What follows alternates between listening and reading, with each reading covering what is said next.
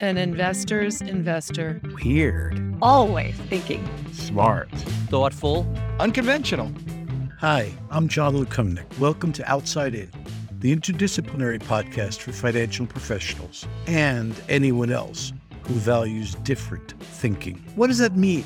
Well, we interview fascinating people, from Shakespeare scholars to financial data scientists to see what the financial community can learn from non traditional sources and from traditional sources thinking in non traditional ways. We're breaking down the silos which too often surround the financial community. Come, listen to the sounds of those walls collapsing. Today on Outside In, we're particularly pleased to have Professor Robert Eccles of the Saïd Business School at Oxford and a longtime professor at the Harvard Business. Bob is the founding chairman of the Sustainability Accounting Standards Board, or SASB, now part of the International Sustainability Standards Board. He is a founder of the International Integrated Reporting Council and the award winning author of a dozen books, including seminal works on integrated reporting, sustainability, and the role of business in society. A prolific writer for both academic and practitioner audiences, he has his own column on Forbes.com, which is must reading. Bob's passion and intellectual prowess means he's often at the center of the most important cross cutting issues for investors, businesses, and society. In fact, I can best describe Bob's role using an old Yiddish word. He's a tummler. A tummler is most commonly a professional entertainer whose function is to encourage an audience and guests to participate in the activities. But at its root, being a tummler means being a person who makes things happen. That is Professor Robert Eccles. Bob, welcome to Outside In. Thanks, John. And uh, listen, people can't see, but I love your beard, man. And, and thanks for the Yiddish lesson. I mean, I know a little bit of Yiddish from watching a lot of Woody Allen movies, but Tummler, I didn't know. So I'm going to add that to my vocabulary. So, aside from watching Woody Allen movies, what's your origin story? We, we find that interesting people often have had interesting lives. How did you become the person you are today? Well, I'm 71. It's a long story. I'll try and make it brief. So it's kind of a weird story. When I was a kid, I really liked science fiction. I read a lot of science fiction. I read this Foundation trilogy by Isaac Asimov. This guy named Hari Seldon, who was a so-called psychohistorian, did mathematical models, you know, of the future. And that sounded like a good gig. So I go to MIT and I major in math and history, and I think I'm going to do that. Um, but there really wasn't a job like that. And I wasn't good enough to be a pure mathematician. So I went to Harvard and got my PhD in sociology with a guy named Harrison White, who's a mathematical sociologist, brilliant guy, undergraduate degrees and a PhD in quantum physics from MIT, then a PhD from Princeton in sociology. So when I went to Harvard, I thought I was going to be okay, I'm going to do kind of use algebraic topology to study urban social structure was kind of the notion going in. But, you know, I've always been poor and had to work my way through MIT and I needed a job, you know, when I went to Harvard. So I got a job with this like one person consulting company that specialized in the construction industry. That was my introduction to business. It was actually my introduction to measurement and accounting because a lot of what we did was just put in cost accounting systems for construction companies, which were different than manufacturing. And I noticed patterns in subcontracting between the general contractors and the subcontractors that led to my doctoral dissertation. It was kind of one of the first things in economic sociology. Got a job at Harvard Business School in organizational behavior. And again, I had this interest in measurement and reporting. So my first book was on transfer pricing, uh, 300 pages. Nobody in their right mind writes 300 pages on transfer pricing. Met my wife on a blind date, spent the whole time talking about my book on transfer pricing. Miraculously enough, she dated me again and we got married. I think it was mercy dating. She thought I was going to get fired from Harvard. So I did that. And then as an associate professor, um, again, long story, I did a book on investment banks. So I learned how investment banks work. And I remember going to Citibank, meeting with us back in the early 90s, and it was still a big deal. And people would sit there, and a shoe shine boy would come in and shoe shine their shoes and all this stuff. This guy goes, You know, I'm looking for different metrics. The financial stuff is the rearview mirror kind of, you know, is it customers or something? And then, oh, it's interesting. And I kind of came across that a couple more times. So I wrote a piece called the Performance Measurement Manifesto. It was a year before Bob Kaplan wrote his much better articulated article on the balanced scorecard. Um, and it was okay, companies should start measuring the so called non financial stuff. I mean, the term ESG wasn't around, the term sustainability wasn't around. I had a little line in there, you know, maybe the SEC will kind of look at this stuff. And this was like in 1991. I mean, it was a long time ago, right? When I published this thing. So I kind of rattled around, you know, in that for a while. And then I did a survey because I was interested in this issue of the non financial information. So with a doctoral student, did a survey that nobody had ever done before. It wasn't particularly sophisticated in terms of design, but we had a list of like 10 things and it was very high level human capital intellectual capital customer loyalty r&d and we did the sell side the buy side and companies and we asked the sell side and the buy side does, do you think this stuff matters You're getting the information from the companies yeah it matters we're not getting it from the companies companies go yeah it matters you know our systems aren't very good we don't report it and the investors don't care so we saw this sort of finger pointing. The companies are saying that they think it's important. They're sort of doing it. Investors saying they really are. That really got me down this road to reporting. You went through a lot of iterations there where you're trying to improve corporate reporting, be a little more forward looking, what matters, what used to be called non financial information, by which you mean stuff that's not on the financial statements, not things that they do have financial impacts, obviously. And you've worked with financial standards, so there's sustainability standards, so there's um, everyone's trying to make incremental improvements. Let me turn this around and ask it to you this way. Okay. Poof, you are now the world standard setter on disclosure. If you were starting with a blank slate and the force of law, and you're the corporate reporting czar with the ability to have all public, private, B Corps, nonprofit corporations, everyone report according to the Eccles rules. Wow. What would that look like? Wow. It's a great question. I've never thought about it that way. I don't have that expansive of a mind, John. So, you know, let me kind of pause and soak this in that, you know, I kind of, I'm the dictator of the world for corporate reporting. So if I had to paint a broad brush, I think you need to kind of take a step back from reporting and I'd want to look at company law because right now you have company law and John, you do a lot of work in this in your own regard that, you know, it's basically shareholder value creation. The board's duty isn't just to maximize short-term shareholder value but, you know, we've got a role of a corporation that was kind of established in the late 19th century. You know, here's the corporate form. And I think we need to take a look at that and say, you know, why do corporations exist? And the kind of current financial economics ideologies, they exist to make money for shareholders. Nothing wrong with that. But should there be additional expectations on part of companies that are given the license to operate to deal with the negative externalities that they're creating of their products and services? So now we're kind of making the distinction between single and double materiality. And maybe we can come back to that. So I think if you really want to address the things that are happening in the world today and you recognize the economic concentration in these very large companies, we need to take a step back and look at corporate form because I think people are trying to expect too much out of standards, the single double materiality debate. You're still kind of operating within an institutional structure of company law that's defined in a certain way.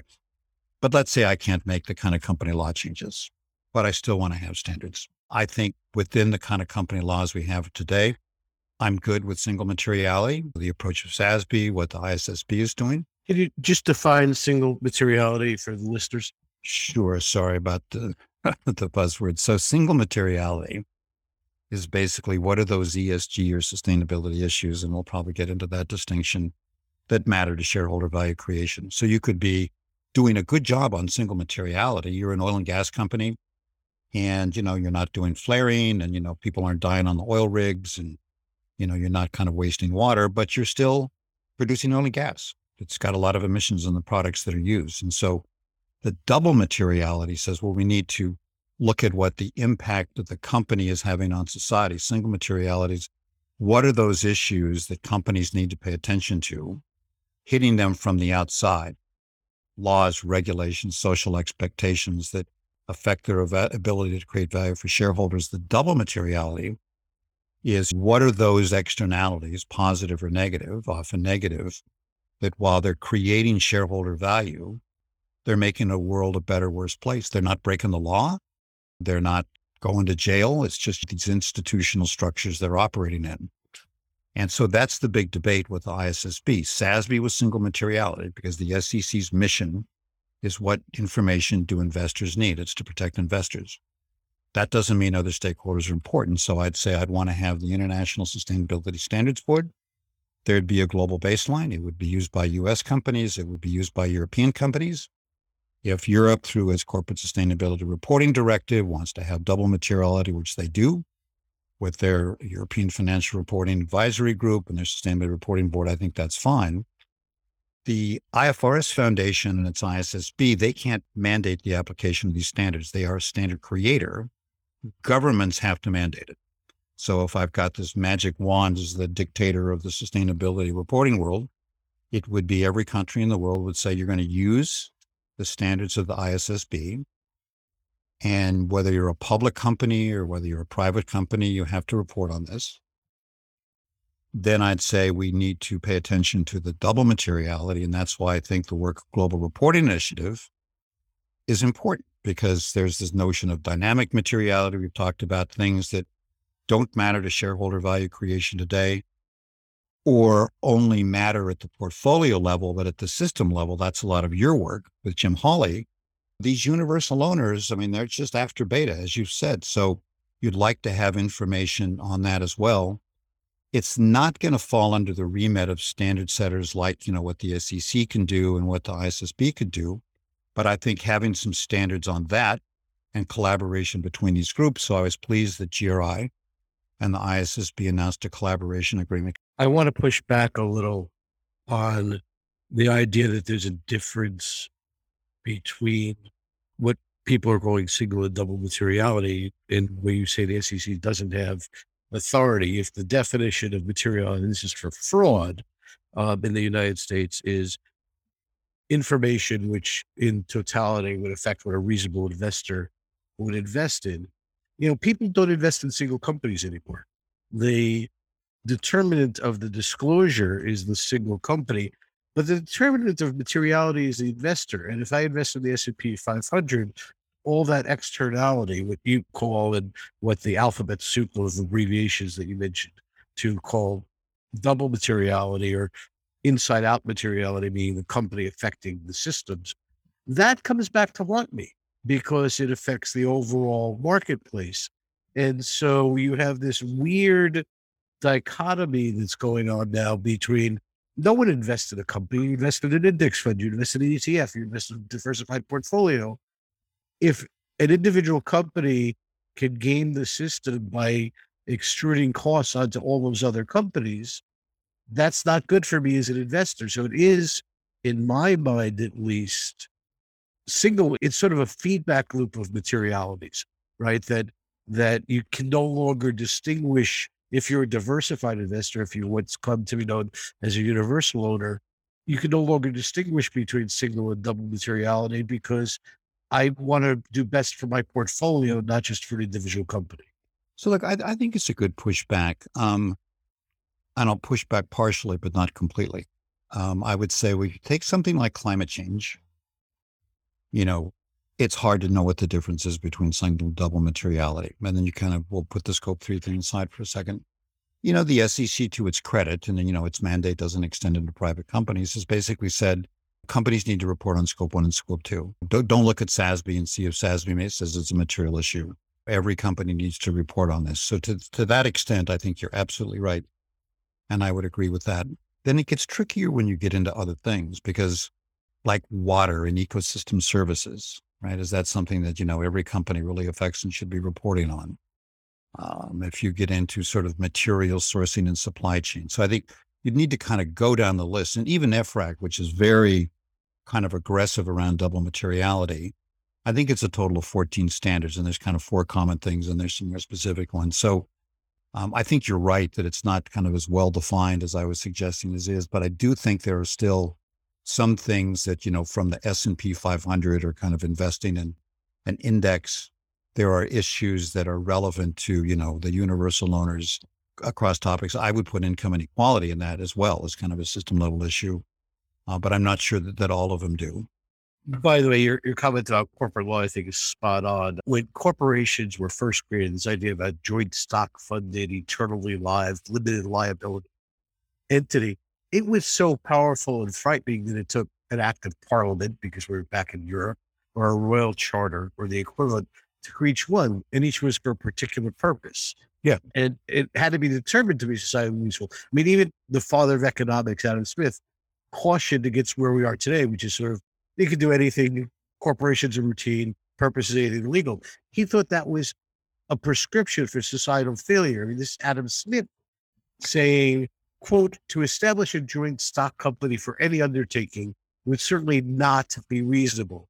Negligence and profusion must always prevail, more or less, in the management of the affairs of such company.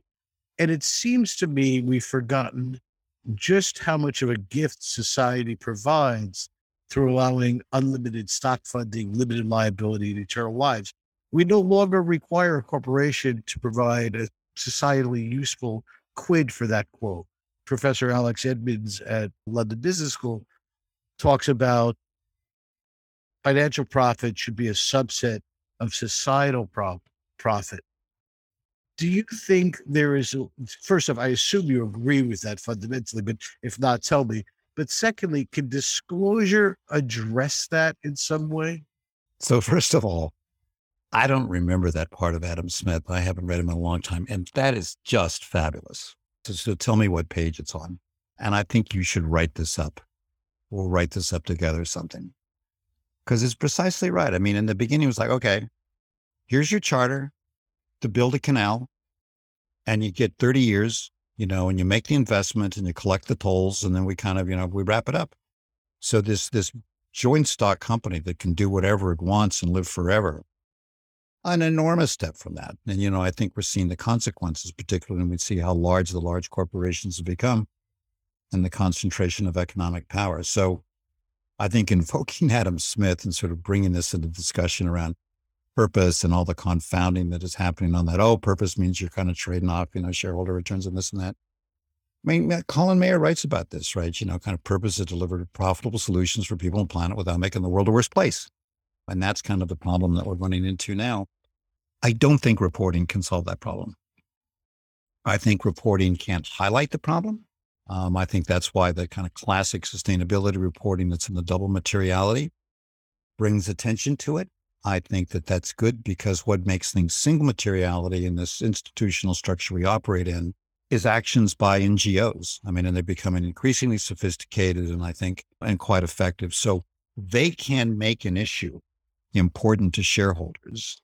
So I think giving them that information to be able to do so, but that's kind of an indirect way of getting this corporate form problem that we're talking about and what Adam Smith said. And that's why I think we need to caution ourselves, even in the EU, that's going to have its double materiality. My fear on that is that it's going to become a tick the box exercise because, you know, it's so complicated and they're asking for so much. Is it really going to change corporate behavior in a fundamental way? Uh, that I'm skeptical about. So I said earlier, you seem to be in the middle of many of these disclosure um, debates. And to be fair, you're sort of an equal opportunity offender. You get slammed from you get slammed from the left and the right. Why? And and and do you think there's anything we do to bring everyone together again, or at least get them talking to each other rather than at each other? I mean, it's a great question. I think it's an important question. It's actually sort of a new mission of mine. So I think you read my little piece, The Topology of Hate for ESG. And I kind of have these four sets in the topology. As I said, I was a math major at MIT. And some people like this language and some people are mad at me about this language. I mean, every time I turn around, John, somebody's mad at me about something. So I said, look, there's the sustainability Taliban and nothing's ever good enough for that, no matter what you do. It's like, you know, you're the devil incarnate. And there's the sustainability flat earth. This is like you say ESG sustainability and you're like anti-American and you're trying to destroy the American industry.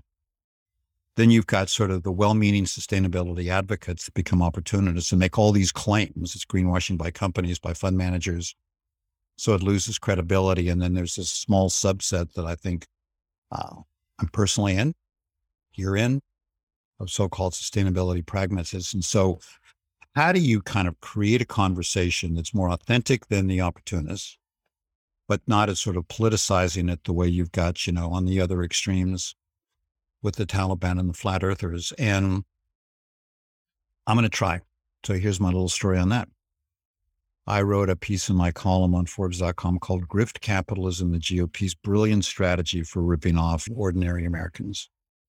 And it kind of goes through, you know, kind of some of the ideology and this Vivek Ramaswamy and, you know, the woke Inc. and da da da da da. And Mike Pence railing on about engine number one. And I got I got an email from a from a Republican friend of mine. He said, Bob, really disappointed in you writing that article. Um, you're just putting fuel on the fire. And that's not helpful. And, um, you know, why do you want to make enemies with the GOP when Kevin McCarthy is going to be the next Speaker of the House? And, and he didn't agree with some of my opinions about the Supreme Court and some of the recent judgments. So I, I wrote back, I said, yeah, fair point. You know, let's talk. So I am genuinely and seriously going to make an effort with my friend who's well connected to go down to DC in the fall, whenever the timing is appropriate. I'll meet with business associations. I'll meet with, you know, important Republican staffers from the Congress and House of Representatives and the Senate, uh, mostly to listen, kind of what, what are your concerns? You know, you're defining this way. Is it really that way? And we'll see. So is it going to work? I don't know. It's interesting. Most of my liberal friends that have written me said it's a good idea. Some, some are more hopeful than others that it's going to matter. Um, probably the people that think it's a bad idea, you know, haven't written me. Um, but I'm thinking, what, what is the choice? to just have this polarization on both extremes where they're each playing to their own crowd and there's no conversation in the middle, that's not helping any of us, whether we're in a red state or a blue state. So, so I'm going to try. Let's get to some personal issues. You were a longtime professor at Harvard and now you're at the Saïd Business School at Oxford. They're obviously two of the most prestigious business schools at two of the most prestigious universities in the world. Do you see any major commonalities or differences between the two aside from academic rigor? Is there a different way of learning or breadth or anything else when you compare the two experiences? If I compare the institutions, one of the things that's striking to me is just the difference in wealth. Harvard Business School is rich, right? I mean, it's just got almost unlimited funds in terms of what it can do. There's a division of research that, you know, the faculty apply to and you get money to kind of do your thing. They really discourage you from raising money because like, we're trying to get $100 million out of this guy, you know, don't kind of screw it up by getting a million. Um, it's pretty self-contained. Uh, it's probably in the top 10 in the country in terms of endowment, if you're to look at it. Uh, Saïd is a much newer business school. It's not nearly as well capitalized. It's much smaller in terms of faculty. It's probably got less than half the faculty. It's a one year MBA as opposed to a two year MBA. Uh, I think it's probably a little bit better integrated with the other parts of the university because to some extent it needs to be. And the previous dean, a friend of mine, Peter Tufano, created this one plus one program. So I think what you've got with Saïd is a lot of potential under a great brand of Oxford, and it's got a new dean. Uh, but I think there's issues around faculty salaries and there's issues around endowment. And one thing I'd say about both schools, the question you haven't asked is because people always say, well, you know, kind of the business schools are training the future leaders of tomorrow. And so that's going to kind of fix everything. Well, not necessarily. The dean can't tell any particular faculty person what to do or what's in their course. So, and we've had this conversation, you know, we'll target the finance faculty. It's changing, but for the most part, the work that you and I do is just not considered credible or legitimate. It doesn't fit into their ideology. It doesn't fit into their models and their theories and the referee journals they have to publish in. So you see individual faculty, I think, doing good work. You see a lot of interest in sort of elective courses around sustainability by whatever name you know, kind of circular economy or climate change. Do you see in that core curriculum, the core marketing course, the core organizational behavior course, the core production course, the core accounting course, the core finance course, do you see these issues that companies and investors are grappling with? Is that being embedded, you know, in the material and the teaching programs? And the answer to that is no, from what I can tell. My joke I have on this is that man, I have a PhD in sociology, as I said, so I don't really know anything. I don't, I don't have a degree in economics or accounting or finance. And for the longest time, you know, I probably still can. I can get a meeting which is about any investor, asset owner, asset manager, not because I'm that smart or that important. It's like, this is something they care about and I'll talk to them. I think this is the great joke. You've got all these finance professors teaching investment management. These are the people that really have qualifications, one would think. that the investment community should be talking to. But, you know, these people don't want to talk to the investment community. They're trying to grapple with all the stuff. And the finance professors going, oh, yeah, you know, kind of efficient markets and, you know, this journal and that journal and the other kind of thing. I mean, it's kind of, it cracks me up, but it's also sad. But, you know, changing that is hard. Second personal question. Your Sure. LinkedIn profile begins with, and I quote, dedicated weightlifter, capital market activist, focused on improving corporate reporting to enhance ESG integration by companies and investors, end quote. Okay, we get the capital market part, the corporate reporting, the ESG. Tell us about the dedicated weightlifter part. Well, this is the most important question for me personally, John. So I really appreciate you asking that. So here's the story. As I said, I went to MIT. So I'm not a natural athlete, just almost by definition. If I was, I wouldn't have gone to MIT. You know, always been reasonably fit. My son went to Princeton, was on the crew team. So he doesn't have any foot speed. you know, he can't play baseball or soccer. Turns out to be quite good at crew. So he got some weights one summer to stay in shape. I'd never lifted weights in my life. He said, You ought to try it. I'm 60 years old. I've never lifted weights in my life. He said, You ought to try it. I'll try it.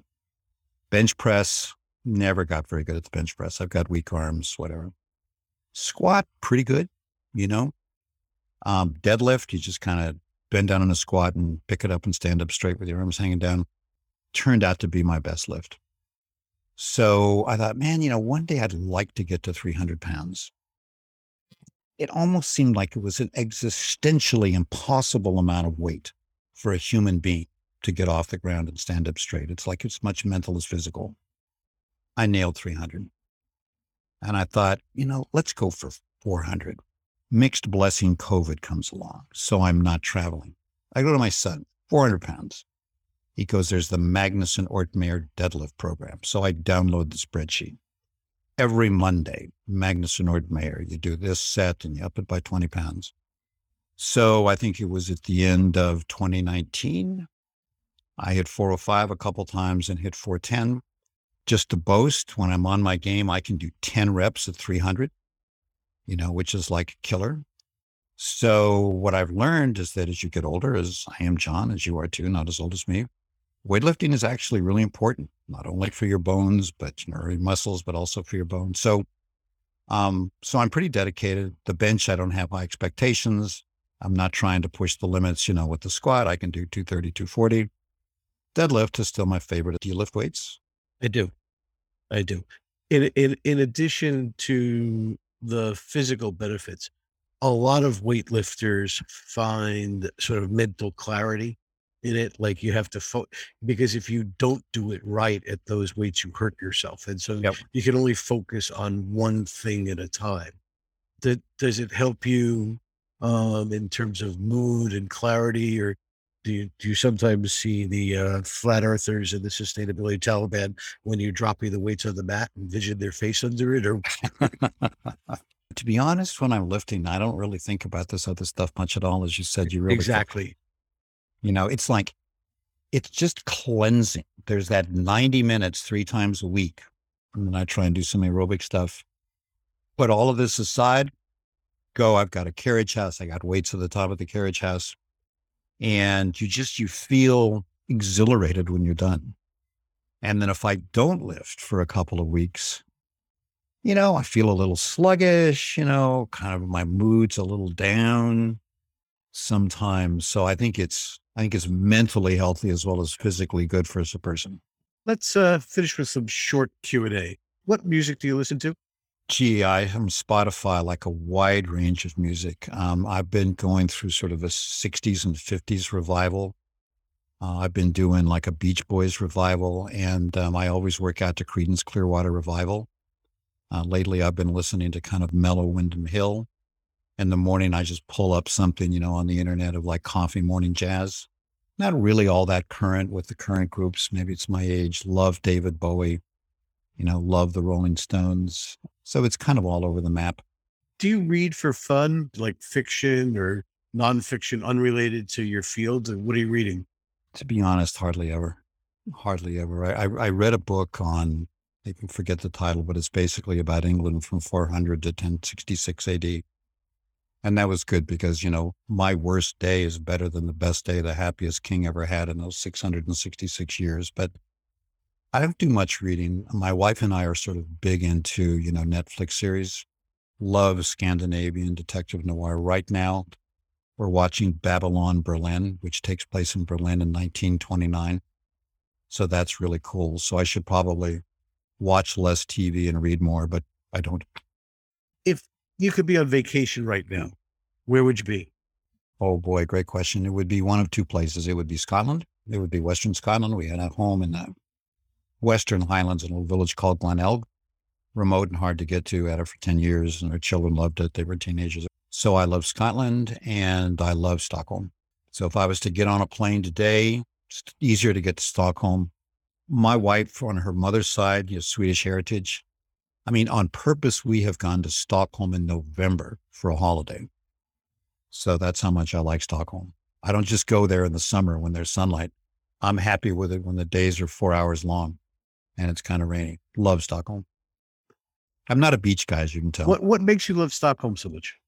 It's a very walkable city. It's a pretty city. It's on the water. Um, I kind of have a lot of friends there.